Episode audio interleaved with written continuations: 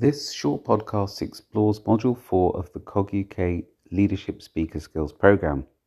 During the first three podcasts about Modules 1, 2, and 3, we look at how you develop a sense of your authentic self and how you can reflect on your strengths and weaknesses and look at really what motivates you and drives you in a positive way to develop your leadership sense of self, which will come through and come through strongly um, as a leadership speaker within everything you do. It's your essence, in a sense.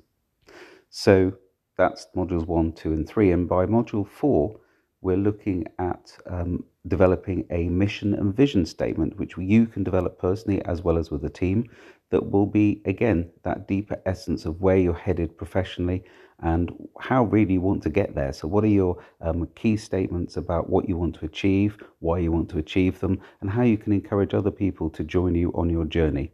This can be applied to any topic, but the key part is it's your essence and drive as a professional, and that mission and vision will shine through because it's also your core sense of self when it comes to handling difficult questions. The difficulty people face when questions are posed to them during a presentation or at the end of a presentation is many people feel a little bit worried that they'll get difficult questions that they can't handle, perhaps that they'll feel they've gone off track, perhaps that they haven't de- developed and delivered things in a way that their audience um, feels satisfied with.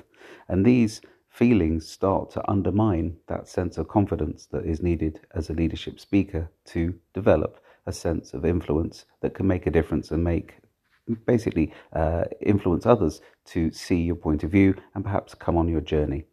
So, very important to develop a definite sense of mission and vision. And during this session, we'll be looking at that um, from an individual as well as a group perspective.